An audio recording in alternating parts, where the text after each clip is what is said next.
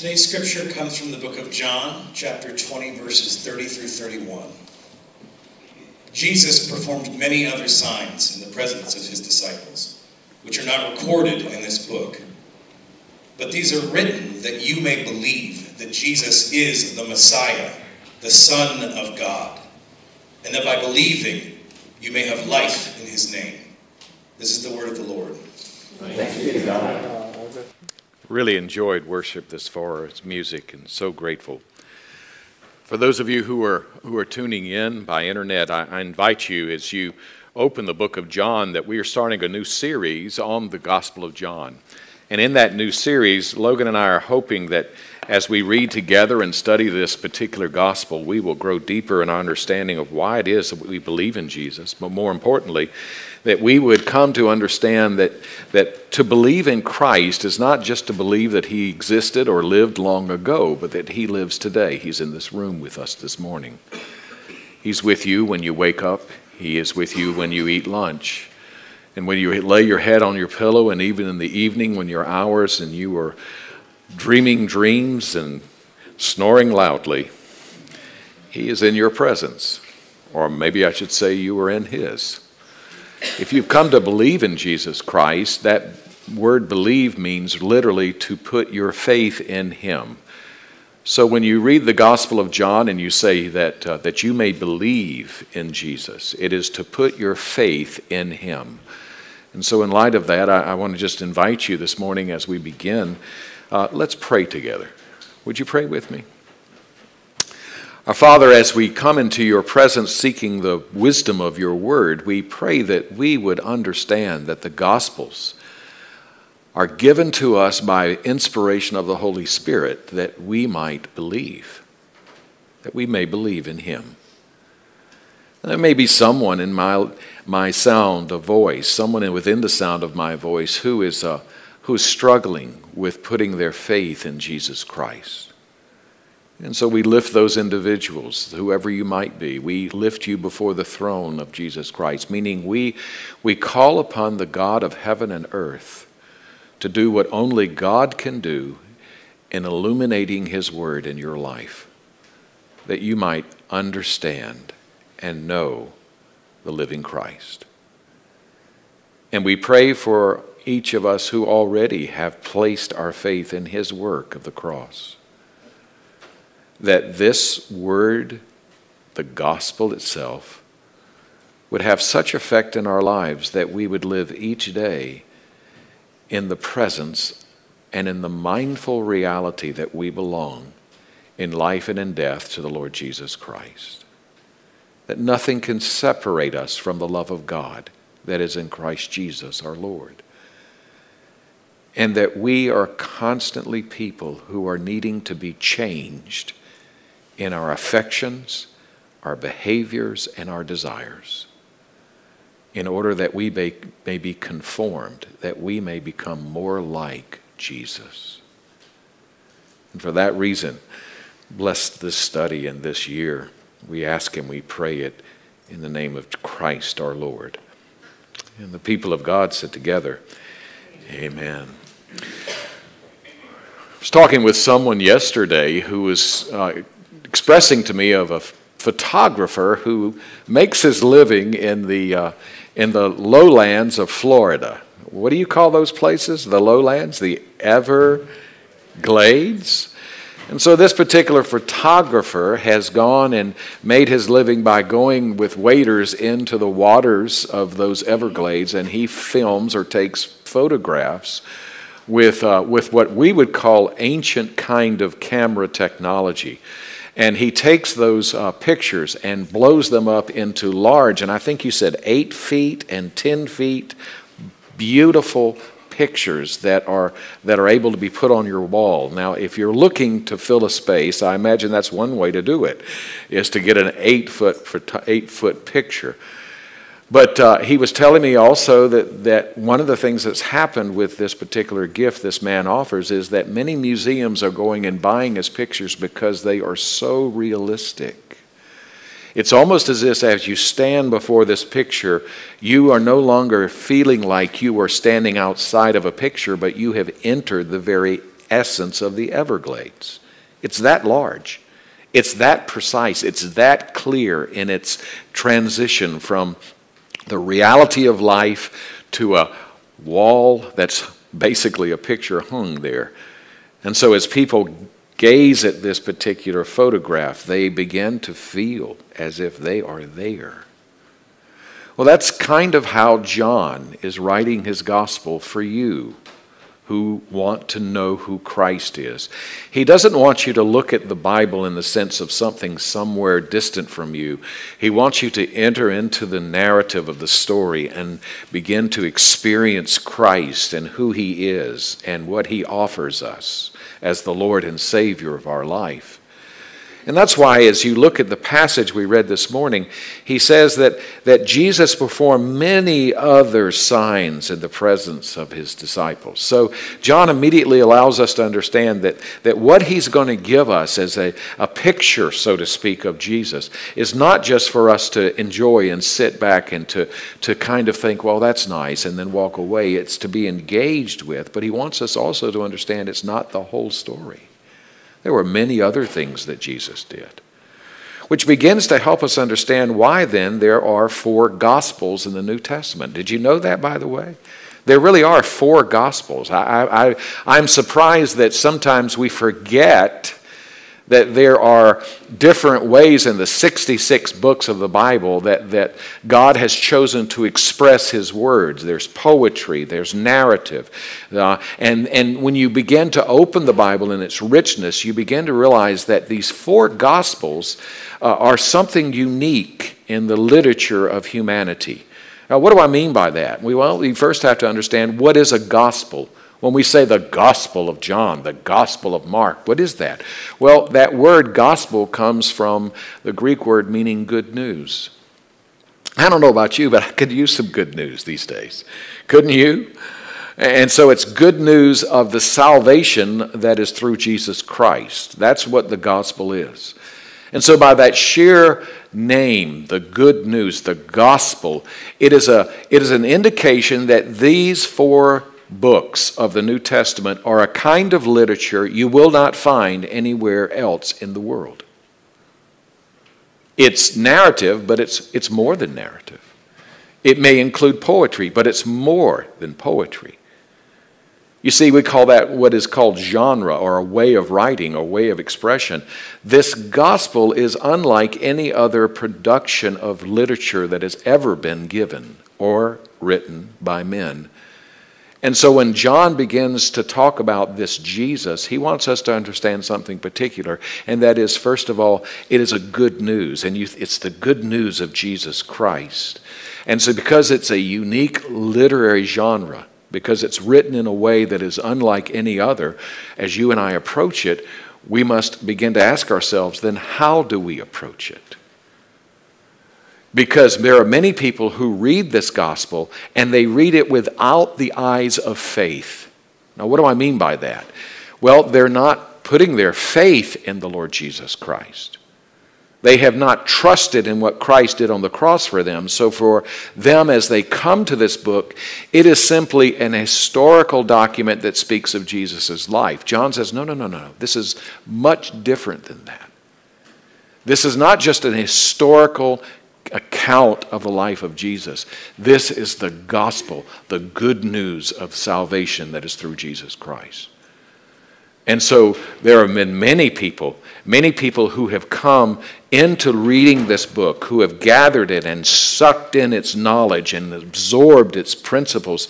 And they have, in the beginning, come without faith in Christ, but they leave it believing in Him. Isn't that interesting? And so the, the importance of this is so powerful because as we approach this book, as we approach it, as believers, we are to be reminded that we approach it with the grace of the Holy Spirit. That God the Holy Spirit leads us in reading and reflecting upon it so that its words transcend a historical biography of Jesus. They begin to help us engage with the person of Jesus. The person of Jesus Christ. Now, I don't know about you, but um, I, I, don't know Joe Biden. I've never met him. I've never talked with him. But I imagine if one day I came and shook his hand and got a conversation with him, when I would talk about, well, I know Joe Biden, I could actually say I know something more than just something of his history, his past, or his politics. I could say I have come to know or touch personality. I have come to know a person. Well, that's what John is trying to do for you. He's trying to help you understand that this book has been written for you to know the person, not the image of some person that someone's made, but the person of Jesus Christ. Well, why is this important? Well, the Bible gives us four different gospels Matthew, Mark, Luke, and John. The first three we call synoptic gospels, meaning that they are put together in a form that is similar to one another. And so, as you would read Matthew, Mark, and Luke, you might find that they seem to flow basically kind of the same way. But the Gospel of John is different from them. It's not the same type of literature, it's still a gospel, but its structure is set up in a way that is marketably, readably different. Because John is going to be writing to us in a narrative form. He wants you to engage the person of Christ in, in a narration of who Jesus is. And so, in light of that, you'll find that John will leave out some material that is in Matthew, Mark, and Luke. And when you first look at that, you think, well, wait a minute, does that mean that John is not being accurate? And of course, of the answer is no, he's very accurate. But you remember what we read this morning. He said Jesus did many other things. And if we were to include all the things that Jesus ever did, said, or, or expressed in any form or manner, no book would be able to contain all that we witnessed when we were with him. I mean, let's face it. How many of you are looking forward to reading a 700 page novel? Unless it's a really good novel. And so when you think about this gospel, John, he's not going to be talking about some things that you may find interesting. Well, why didn't he include them? Well, his purpose is that you believe, that you put your faith in Jesus Christ, not that we have a record of everything that Jesus did. Well, what kind of material does John leave out? Well, John never talks about the parables in a narrative form from Jesus. Some of the parables of the kingdom, John doesn't mention those. They're vitally important to understand what it means to believe in Christ and walk with Him. But in John's writing, his, his inclusion of the parables is not there. He never mentions the transfiguration, where John and Peter and James are with Jesus on the top of the mountain, and suddenly Jesus is transformed in their, his appearance before them. And the Father comes and says, This is my Son. And remember? John doesn't include that story. He, he was there, but yet he chose not to include that in his gospel. There, there's other things too, like the institution of the Lord's Supper. He never talks about what happened in, the, in that evening at the table, except for very small details. He doesn't include what the others talk about.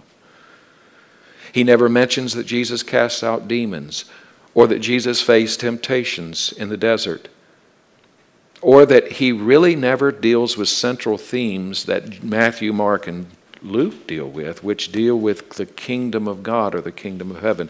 When Jesus would say, the kingdom of God is like this, or the kingdom of heaven is like that, John doesn't really dig into those like the other gospels do. You say, well, well, why in the world should we study this then? Because John does mention some things that's not included in Matthew, Mark, and Luke.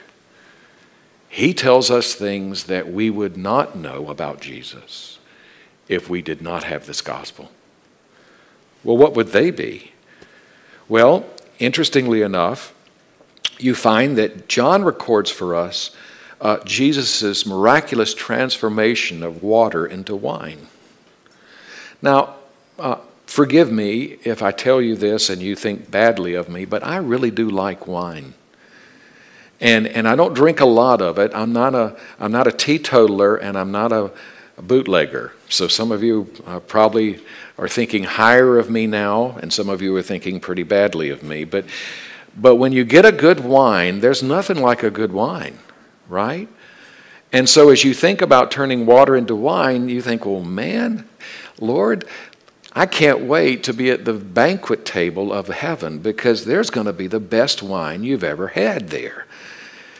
But the story of the wine is really John's first sign.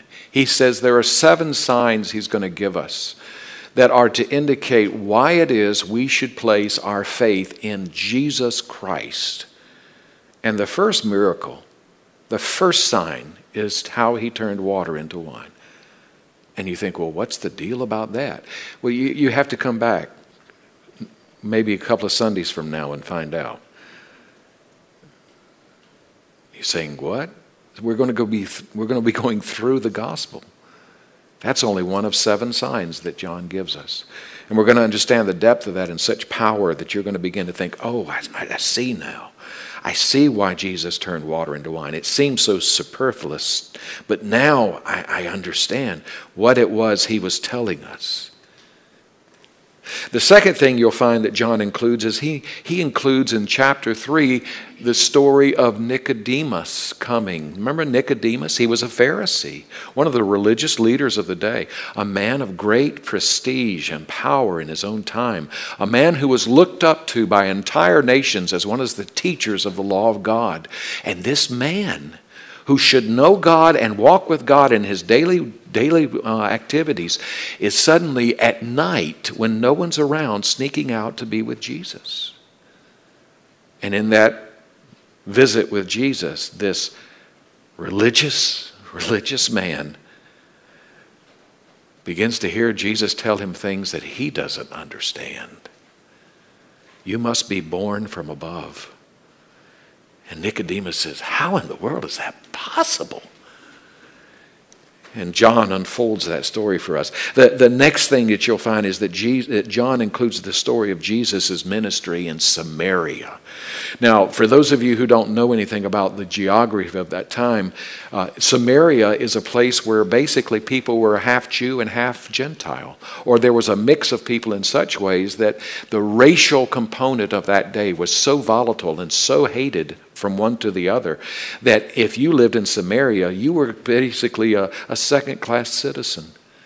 You, you were someone who was, well, rather inferior because you didn't live on the right side of tracks. If you were a good Jew, if you were pure and held to the codes of Moses, you probably lived closer to Jerusalem and Judea. And so you'll hear stories of the Samaritan woman who was at the well. And you, you find out things about Jesus that just astonish you. That he didn't come just for those who were Jews, pure Jews. He came for those who were, who were not only those who were the lost tribe of Israel, he came for those who were Samaritans, that they too might believe in him. Which gives great hope, doesn't it? Great hope that Jesus didn't come for just a select few people who passed certain criteria and were good enough he came to reach those who were lost in their sins. And so, the most amazing thing as you begin to think through this is that Jesus came to reach people like you. I don't know if you've thought about that.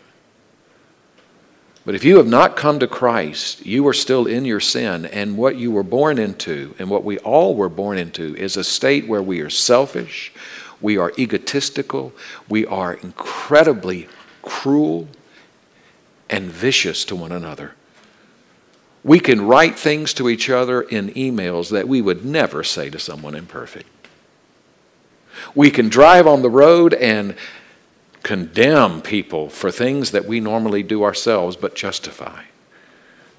Do you hear me? Have I dug deep enough for this? Does that hurt enough? You see, what, what the real power of the gospel reveals is not that Jesus came to die for good people, he came to die for some wicked, evil people like us.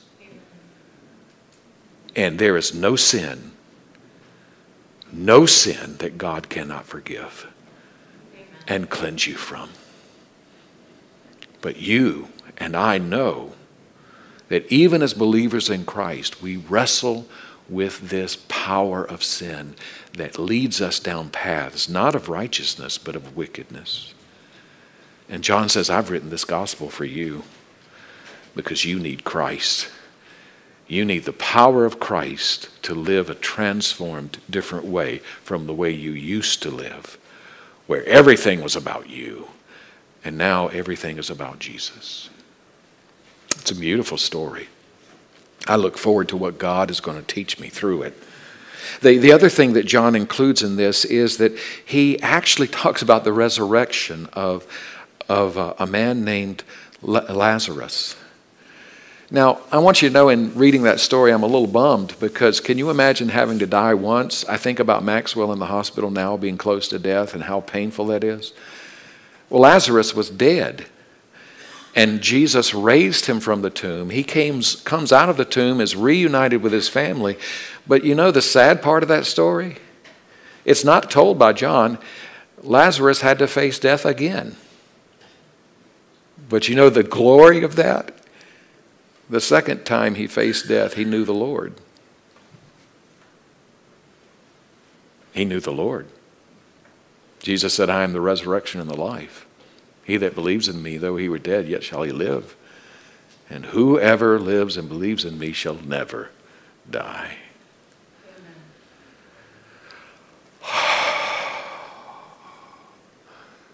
Have a fear of death? It's fearful. But we have a God who's overcome it for you. John includes frequent visits to Jerusalem. Some people who look at the Bible and they're looking for mistakes, they're looking for reasons not to believe in Jesus, will say, well, the Bible contradicts itself. The Bible is constantly in error. It's not accurate. It's not complete. It has some diminishment to it. And when you look at the Gospels, particularly in the story of Jesus turning over the tables of the money changers, you will find that John records that story much earlier in his Gospel than the other three. And so some people have, to their error, some people have come to the conclusion that John is not historically accurate because he records that Jesus entered the, the, uh, entered the, the, uh, the city of Jerusalem and into the temple, turned over the money changers' tables. When Matthew, Mark, and Luke and John say it only happened during the week that he was being delivered up to be crucified.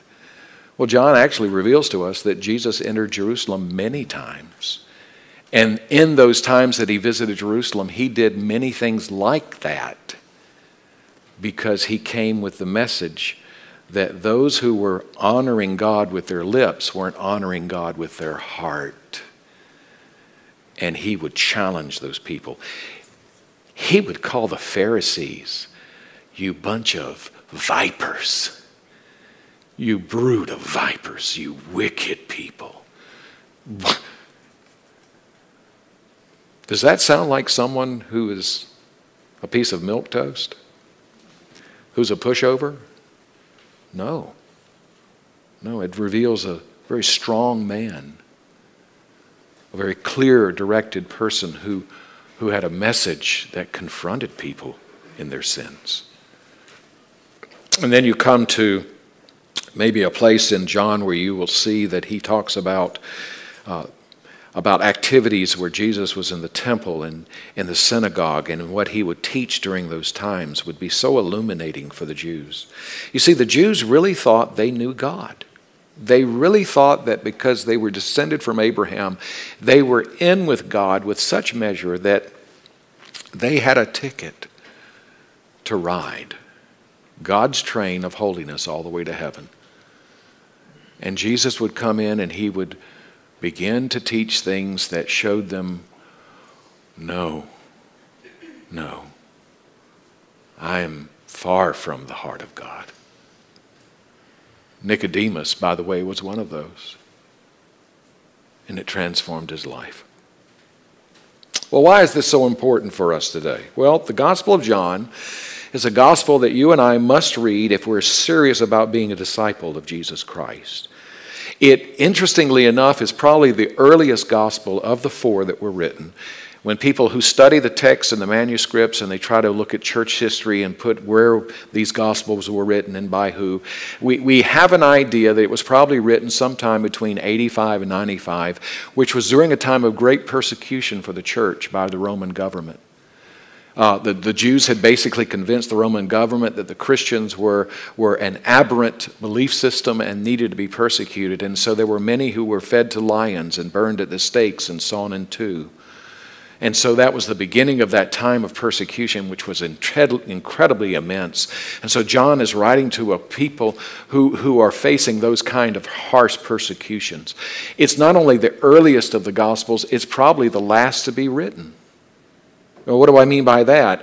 It's the last to be written in the sense that it is a, it is a gospel that probably came as early as that year, but of the gospels, it's probably the one that came after the other three.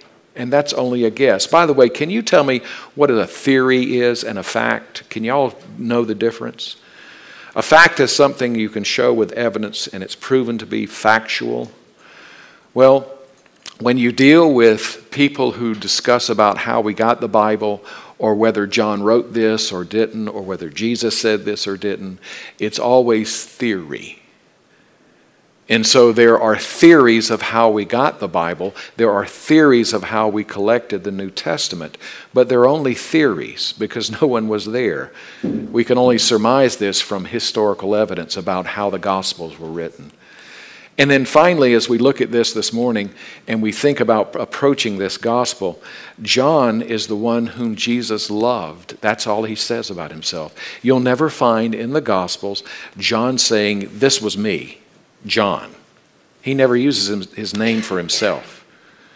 He uses a word that really is, is quite humbling because it's almost like he is amazed that Jesus would love him and so, whenever it refers to him in the gospel as being with Jesus or seeing something or as a witness of what Christ was, was doing, he would say, The one whom Jesus loved.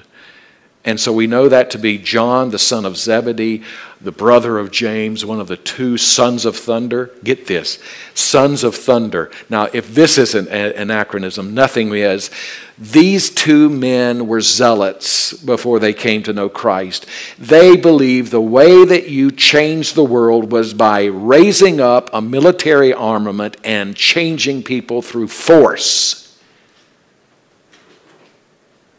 You get a gun and you say, Live this way or we shoot you.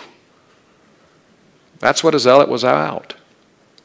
He was so zealous for the Lord and the Lord's kingdom to be returned, he believed that military might was the way in which it was accomplished. Jesus took these two men, John and James, and by the time God is finished with them and transforming their life, John is known as the apostle of love. Because when you open his first letter in the New Testament, John 1, 2, 3, and then Jude in Revelation, you open that first letter, he says, Brothers, if you say you love your brother, I mean, if you say you love God and hate your brother, you're lying. You hear that? If you say you love God and you hate your sister, you're lying. For love is of God. And you kind of go, wow. And it makes, it, it makes you take a step back, doesn't it? Because if I'm truly a disciple of Christ, I am called to obey the Lord. And the Lord's leading is always a leading to love those who hate me, to bless those who persecute me, and to fellowship with those who are brothers and sisters in Christ. Jesus prayed for the church. He said, Father, I pray that the church would be united just as you and I are united. And let me ask you, are you not united as a church? Or do you let petty divisions separate you from each other? Do you let the color of your skin, the background of your, your life, do you let anything separate you from your brother or sister in Christ? Then you don't love God. How could God take a man who was a zealot and produce a man who could live that kind of way? It would have to be the person of Jesus the power of Christ in him. This is why we need to read the gospel. This is exactly why I need the gospel of John. Here's another thing to leave as why you should read it. First, he says that you may believe that Jesus Christ is the Messiah, the Son of God. I talk to people all the time. I really do. Uh, I talk to people all the time who, who tell me, Well, I believe in Jesus. And I say, That's great. But I'm always curious, what does that mean? What do you mean you believe in Jesus? Um, this past weekend, we were out with some friends at a, at a restaurant, and the waitress came up and, and I, i'm really trying to make it a habit of getting to know the people who wait on me in restaurants not just because i want them to give me good service which i do but i really want to know who they are and this young lady came up and this is kind of heart-wrenching for me this young lady came up and she was waiting on us and I said to her very teasingly, I said, Now, I just want to prepare you. We're a rough crowd, so we're going we're to really test you with your patience tonight. And she sort of looked at me like, Uh oh. And so we sat down and we were, we were beginning to talk and so forth. And she, she uh, looked at me and I said, uh, I said, what is your name? And she gave us, me, she gave us her name and she said, uh, she said, well, can I start helping you with taking your order? And I said, yes, you can. And, and uh, we started laughing and making jokes and talking. And then through the evening, as the conversation progressed, I said something about her husband and she said, Well, I'm not married to a man, I am married. And all four of us kind of stopped for a minute. And I thought, wow. And without batting an eye, we leaned into her and loved her all the more and said, Well, tell us more of what you're what you're about. And and she suddenly said, you guys are really different. And she finally found out we, we were a pastor family. And she said, You know, you're not like other people I've talked to. And I thought to myself, wow, I better be careful. And as we talked more, she began to divulge that her grandmother had passed away and the funeral was Saturday, and it was a Friday night. You could tell she was hurting. And the friend we were with said, Can we just pray for you? And in the middle of the restaurant, she got down on her knees, said, Yes. We asked God to bless her with the knowledge of how much He loved her and that she would sense his presence as she went to that funeral and that ultimately she would come to the knowing the, the freedom that God's love is for her. She got up from the table and she said, You know, I've had a really hard life. I've been in prison fact, that's where I met my partner. And she went on to describe some other things that I just thought,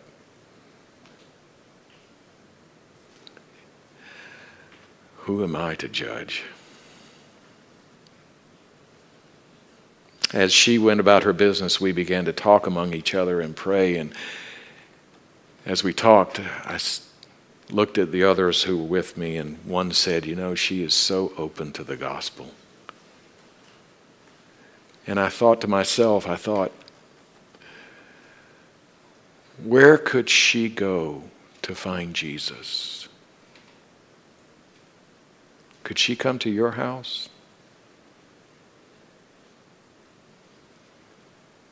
Could she?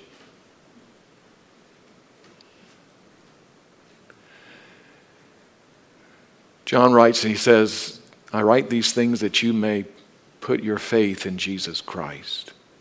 Why do I need Christ? Because I'm a sinner, separated from God. And my only hope is Christ. My only hope. only hope I have. In the days that John wrote this gospel, there were not typewriters or computers. There were not sheets of paper as we understand them today. They were skins of animals they wrote on. And it was expensive to write anything. Because not only did you have to have parchments that were treated to be able to be write, written on, you also had to get the ink, which was always hard to produce. And so, somehow, in some measure, God moved John to record this message of Jesus for you that he or someone paid a great expense so that the words you have before you are yours, that you may believe in Jesus. And then the other part of that is that you may believe that Jesus is the one who gives life. So when I ask people, Do you believe in Jesus? And they answer, Well, yes, I believe in Jesus, and they're not living a life close to God. John is going to address that kind of life as not a life hidden in Christ. The real life that Jesus gives is a life that is transformed by the presence of a person.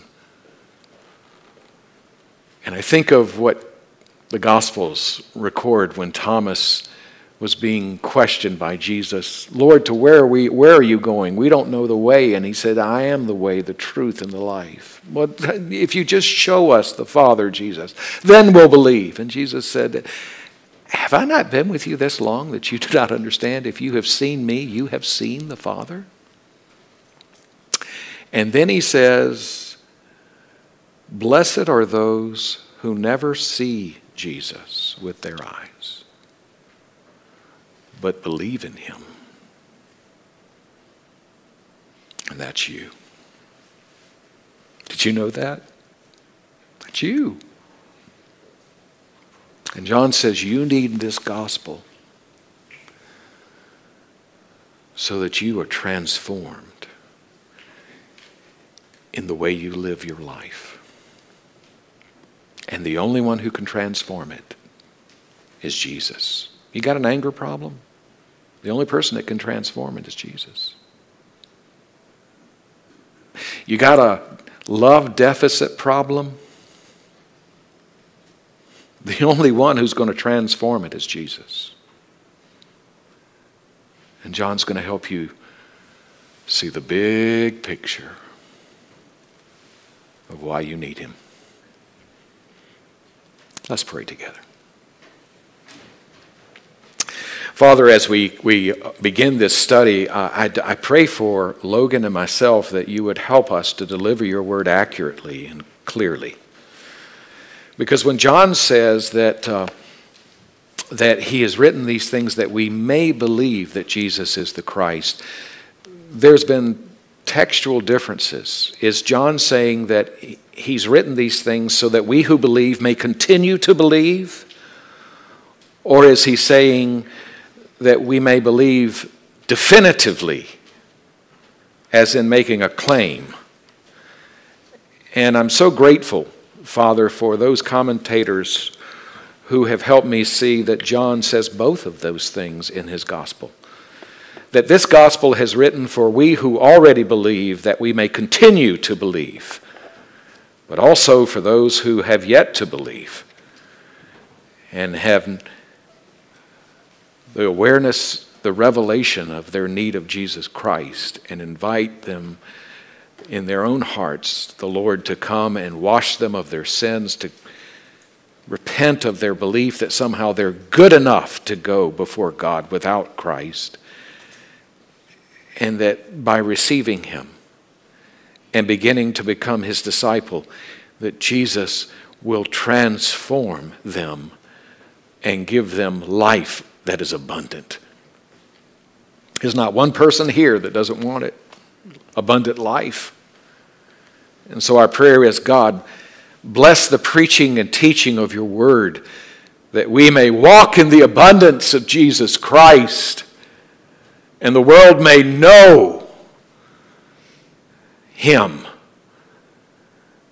by how we forgive one another, by how we love one another, by how we are unashamed of that name, Jesus. To the glory and power of God we pray.